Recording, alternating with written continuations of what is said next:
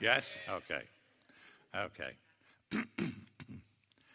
well, if you got a bulletin, you saw what the title is Time's Up. Excuse me. now, I've been in ministry for 40 years, and I've seen a lot of things. In fact, when I was in ministry 40 years ago, I saw things like I don't see anymore. I saw things like people coming to someone's house just for the sake of coming to praising God, to hear uh, a prayer, to pray over someone. 40 people would come and gather in my living room or someone else's living room.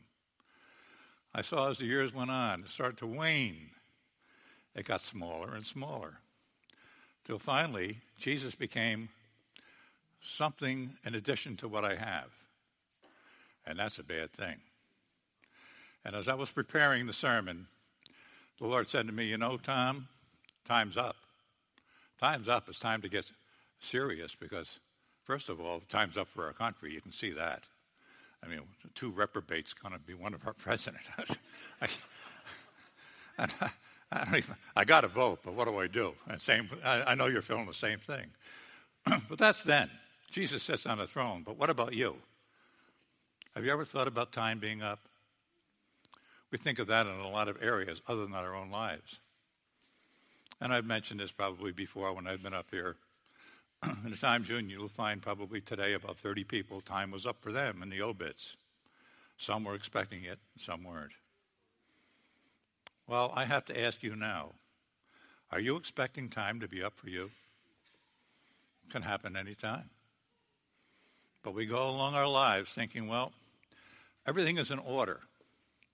But is it really in order? Are you following Christ with all of your heart, all your mind, all your soul? Are you really doing that?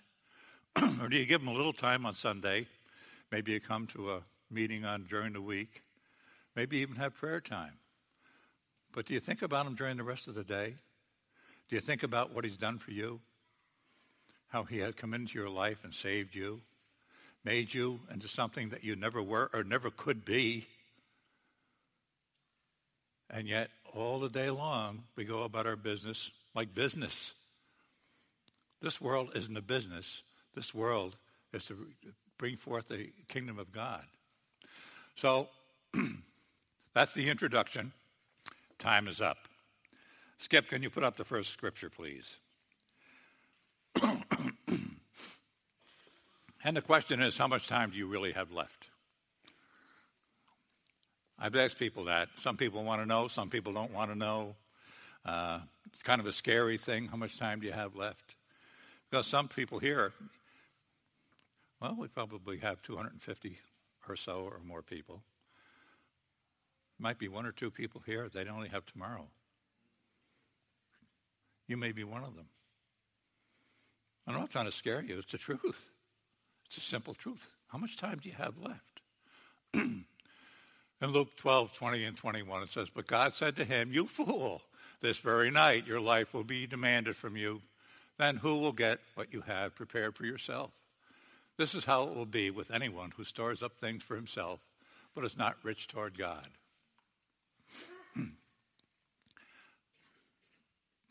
Being here, we all have a lot of things. In fact, they take up half of our time worrying about them and fixing them and preparing to get more things. And what do you do when you get more things, by the way? You have to move the old things out to move into new things and you're giving things away, but you're getting new things. But where does Jesus fit into that? See, Jesus is speaking about a man here that had been bountifully blessed by God, but in the process, did he worship God? Did he thank God? All he could think of is how can I get another million? What's a millionaire want? How we can get another million. That's how this guy was. How am I going to do, and what am I going to do with all the bountiful things that I have? Instead of giving glory to God, instead of going out and saying to the poor, well, this could really benefit a lot of people. No, he didn't do that. And he's coming to the point, he says, You fool, this very night your life will be demanded from you. Do you think, if he ever said that, how would you feel if God spoke into your heart and says, This very night, this night, tonight, your life will be demanded of you?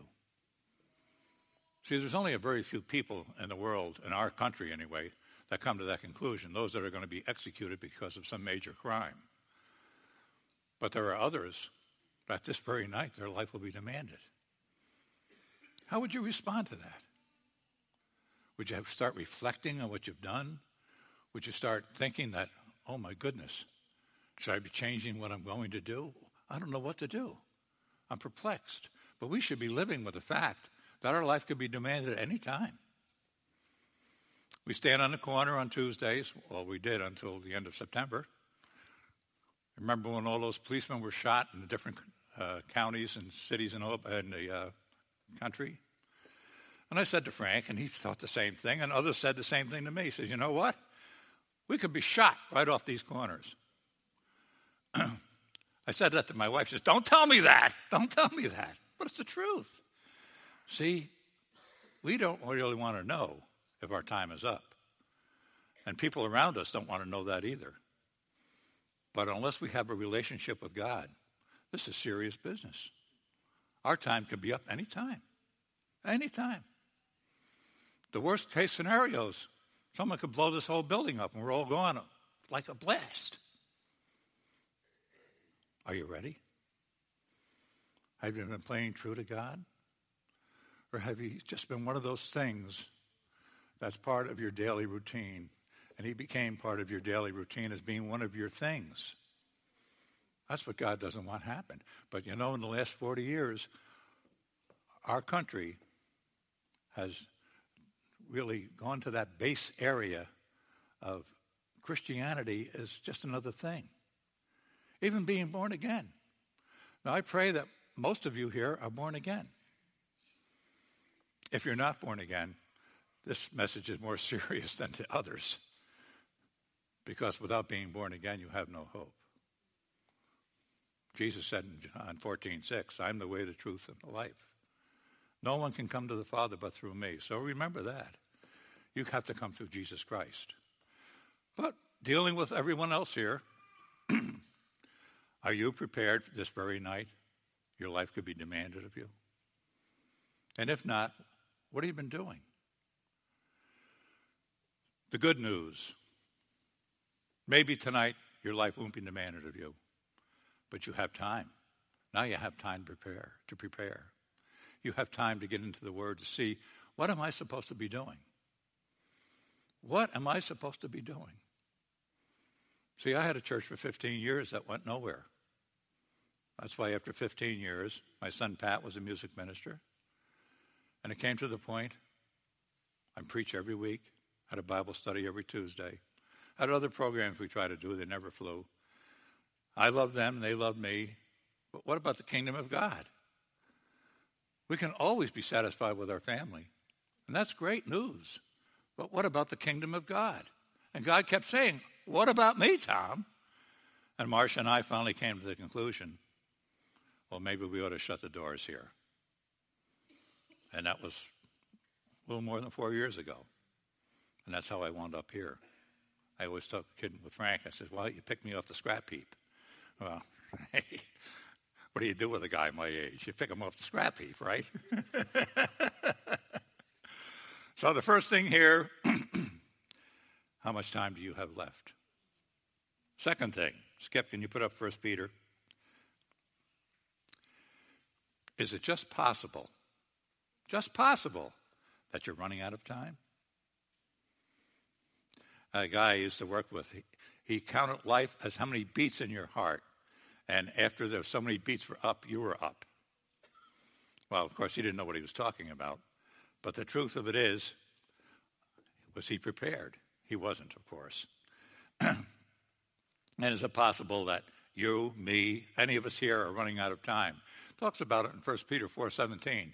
For it is time for judgment to begin with the family of God. And if it begins with us, what will be the outcome be for those who do not obey the gospel of God? Now we get back to those that aren't saved. What kind of time do you have? And what's going to happen to you? Again, the outcome will be for those who do not obey the gospel of God. I know you're in church. Some of you may feel very religious. Uh, believe me, religion has nothing to do with it. There are a lot of religious people that are going to hell. Let's face it. Religion, actually, you're going to hate this, comes out of the pits of hell. Here's what religion does you go to one church, another church, I don't care whether it's Catholic, Protestant, Pentecostal, whatever the case may be, there's always Jesus and whatever that and they want to add on to it. The church laws, the doctrines, the, all, all the things that go along with that, which have absolutely no value, but you have to obey it. There's only one thing you have to obey, and that's the Word of God. You know, Christianity is very simple. It's not rocket science. If you're obedient to the Word of God, things are well with you. And if you're not, things are not well. And actuality, if you're not well, what are you? exactly, you're sick. You're walking around sick, and you, only the sick people that have physical ailments know they're sick. It's like insane people. Do you know there's a whole mess of people that you walk by side by side every day that are insane? Now, how can that be? Well, insanity is, is decided by society. If you are uh, completely against the things that society believes in, society says you're insane. But God says if you reject my son Jesus, you reject eternal life, you reject forgiveness of sins, you see where I'm going. Isn't that insanity? So you're walking around with a world full of insane people. Well, this is what this is. The outcome for those who do not obey the gospel of God, they're insane. It's an insanity to do that. But the simple fact is, all that you could ever want or hope to have is available through Jesus Christ. And the refusal to do that, or the refusal to obey it, is plain, flat out insanity. The difference between those who do that and those that are in the insane asylum are decided by the society that we live in. Simple as that. But they're all insane without Christ. It's madness to go about this world without Christ. And it comes back to the same question that we're dealing with here. is it possible, is it just possible you, me, all of us are running out of time? I know anyone here of any age whatsoever knows this world isn't what it used to be. This country isn't what it used to be. Uh, JJ and I were talking about the 50s. They were great, they were great years. Uh, cradle to grave jobs. Once you started someplace, you could find out you could take care of your family through all the years you worked. Then retired with a, what, a nice pension. What's a pension today? Those things are disappearing like uh, uh, lemurs going off the side of a cliff. All the things that were aren't. And it gets deeper and worse. And the bottom line is how much time do we really have left? When is it all coming? Frank's been preaching about this ever since I've been here. Time's up. Time is actually up. Do we recognize it? If you recognize it, then you know what to do with it. Spending my time for the kingdom of God, finding out those who are so desperate to need Christ to speak to them. Now, we get to the same thing. Frank said it over and over again. That's not my job. It's our job. That's what we're all in this together for to speak to the lost. And it's getting harder and harder and harder to do that. Now, I told you 40 years ago when I was in ministry, people were excited to come to Christ. I saw salvations, even my own, jumping up, clicking my heels, hallelujah, you know. My wife thought I was completely crazy until she saw the truth of what was happening. This was a wonderful thing that happened to me. And you know what? Before that, you know what I thought I was? A good guy. Yeah. Yeah, because I wasn't as bad as the drunk that was down the street. But I was every bit as bad. The sin that I had in my heart, the, the, the darkness that was in me. I was the kind of guy that could smile at you and put my arm around you and say, gee, I'm so glad to see you. And the next minute, I could have cared if you fell off the face of the earth. It meant nothing, nothing to me. God changed that. Only His Son, through the Spirit that's in me, could have ever changed that. Because I thought I was fooling a lot of people. I probably did. People really thought I liked them. The only thing I liked was what I could get out of them. uh, had no meaning to me. I was so selfish, so self centered. But see, God had brought me the attention of what He did for me. What's He done for you today? Are you running out of time to find out? Come on, time's up. Let's get with it. I know what I'm talking about isn't sometimes easy, but I don't care. It's the truth. And I'm using the Word of God to present it. So if you can't swallow it, well, get a life. Matthew 25, 24. Matthew 25, 24 is talking about what have you done with the time you were allotted? Now, we really get the scary things here. What have you done with the time that you were allotted on this earth? Then the man who had received the one talent, now remember the talents, one had received five, he did well and received five more. And the one that received two did well and, re- and received two more. Then he came to the one that received one. That's probably most of us. Most of us here aren't Billy Grahams, and we're not uh, Spurgeon, Charles Spurgeon, and all the great preachers of the past. We're people that God uses on a daily basis for his kingdom. And I don't think that doesn't matter. Because God, I always look at a, God having a five zillion piece puzzle. And you being the one piece that's missing, and that isn't finished until you're in that puzzle. That's how important each one of you are. You finished the work God has started, each one. So I don't think just because you're not a Billy Graham or Charles Spurgeon or Jonathan Edwards or any of the great preachers of the past that you don't count. We, most of us, received one talent. Now we get back to the guy that did receive the one. And what did he do with it? Well, he put it into the ground so it would be hidden. Now let's get to the point of what that actually means. the one talent is salvation, as far as I can see. And what have you done with that salvation? What benefit have you got for the kingdom of God with that salvation God so freely gave you because of his love that went to the cross. What have you done with that? Well, this man hid it in the ground. Why did he do that? Well, he realized that he wasn't the kind of guy that the guy received five talents was, and it wasn't even the kind of guy that the guy that received two talents. And you know what? I'm not even going to try. After all, who's looking? Who's watching me? Little does he know. God has counted every footstep. And the bottom line of it is, he came to the point telling his master he hit it in the ground. Do you uh, know what the rest of that scripture had to say about that man? Wicked, wicked man. Called him a wicked man. If I were capable of giving each of you the most precious gift that I could think of you could use, and I gave it to you excited about what I'm giving you because I know full well this would be the best thing you ever had. You, on the other hand, took that gift, opened up your closet door, and flung it into the closet. Now I come over to your house, hoping that somehow or another it was some kind of remark, maybe some kind of presence of the gift that I gave you would be shown. Nowhere to be seen. I went to get my coat opened the closet door when I was leaving, and what do I see? How do you think I would feel?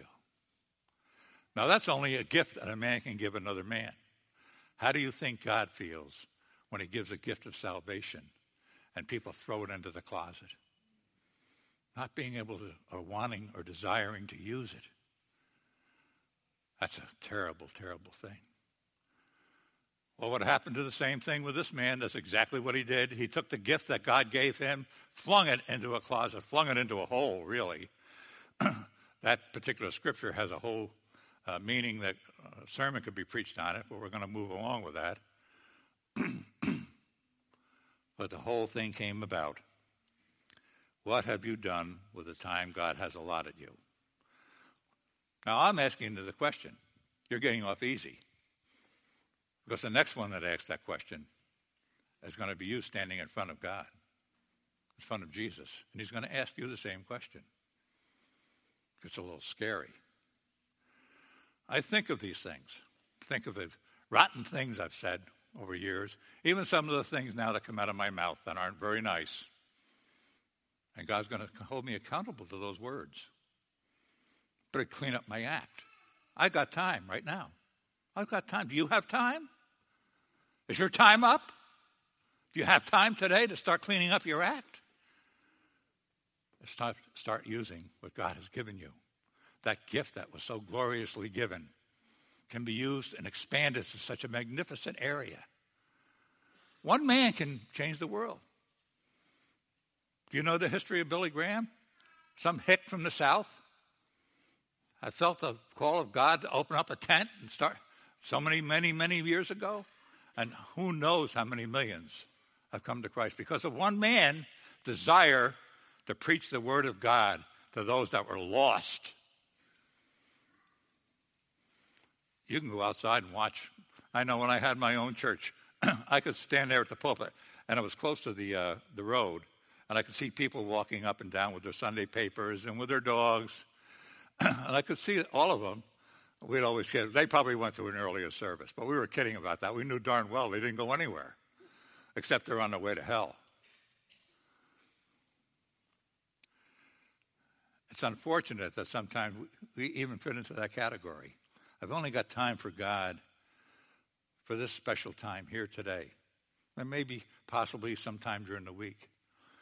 When it says to pray in all things at all times, it isn't meaning that I, you know, I used to think when I was in a different church that I would have to say the Our Father 24 hours a day. That's what it meant about praying. No, it wasn't that at all. It was about knowing that God is present in my life and I'm communing with Him. Read in Genesis where Abraham, excuse me, Adam walked with God in the cool of the day. He wants you and me to do the same thing. There's nothing different. He wants to walk with you in the cool of the day. And what's that all about? Well, Tom, how's it going today? Well, God, as long as you're with me, things are going pretty good. And that's the that's a conversation. It's a simple con- prayer is just a conversation. Just speaking to God and Him speaking back to you. And you say, Well, I don't hear God. Well, then you're not reading your scripture. He's the Word. The beginning was the Word, the Word was with God. He's the Word. So if you don't hear an audible voice, which most of us haven't, if you've lived long enough, maybe once or twice in your life, but you hear the written Word that's written down by the Holy Spirit to speak to you and to speak to me. So time's up, folks. Time to get really, really serious because you don't know where you're going from here. Romans 14:12 if you would. Are you accountable for the time you have on earth? So then each of you will be given an account of himself to God. Many of you are in a position where you're only accountable to yourself. Well, that's a terrible thing. There should always be someone you should be accountable to. And eventually you're going to be accountable to who? To God. And then with the accounting coming in order, and I think of a businessman rolling up the uh, long list of things that need to be done in order to purchase something.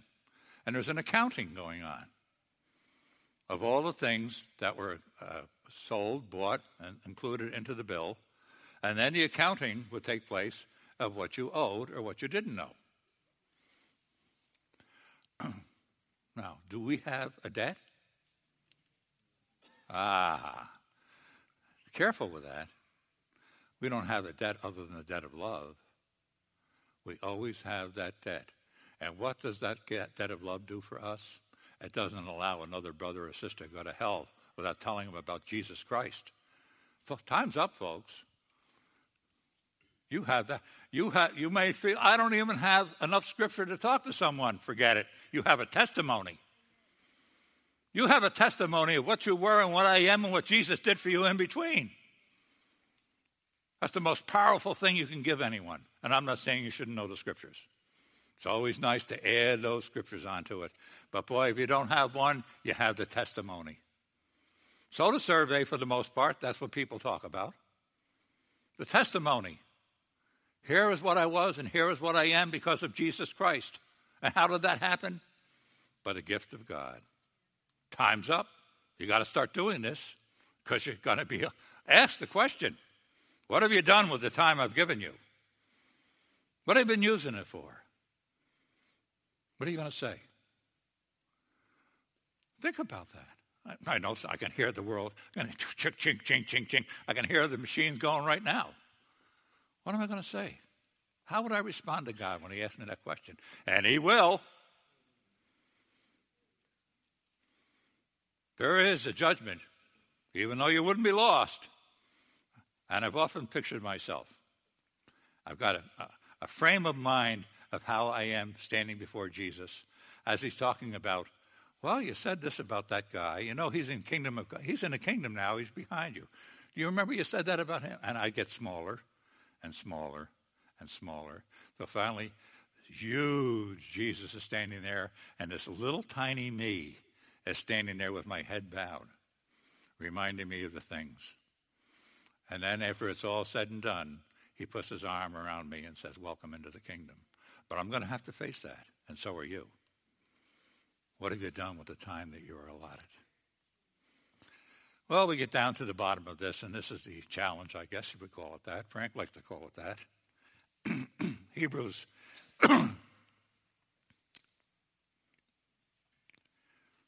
well, there's another part here, and that's in Romans 14 12. I did that, so we're going to go to Hebrews. And that's Hebrews 4:13. And this is the challenge. The challenge is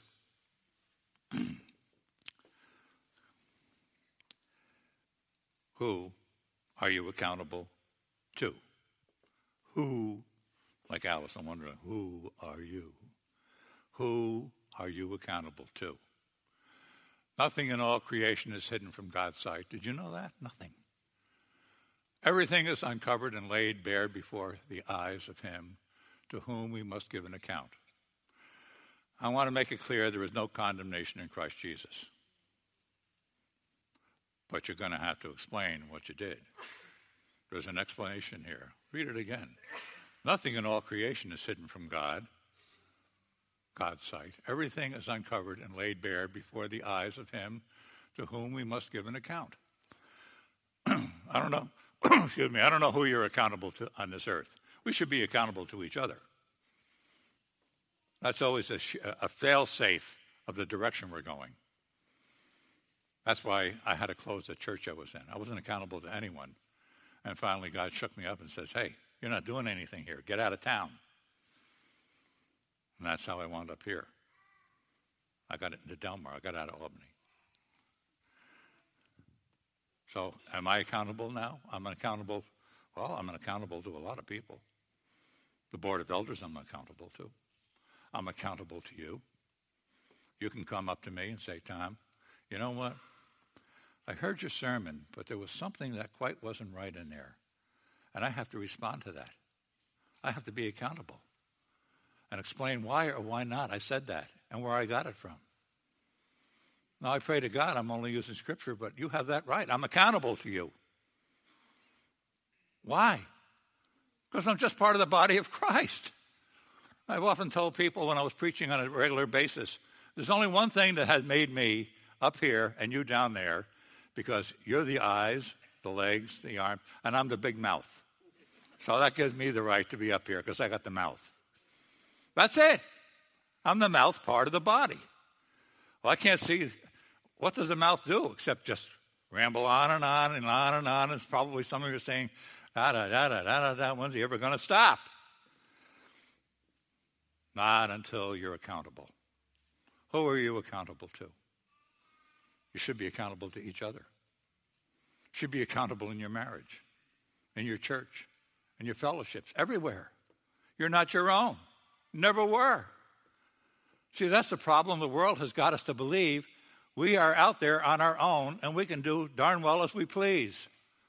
And God is going to come to the day and say, you know, you did this. It didn't work out very well for you. And for those that aren't saved, it's not working out at all.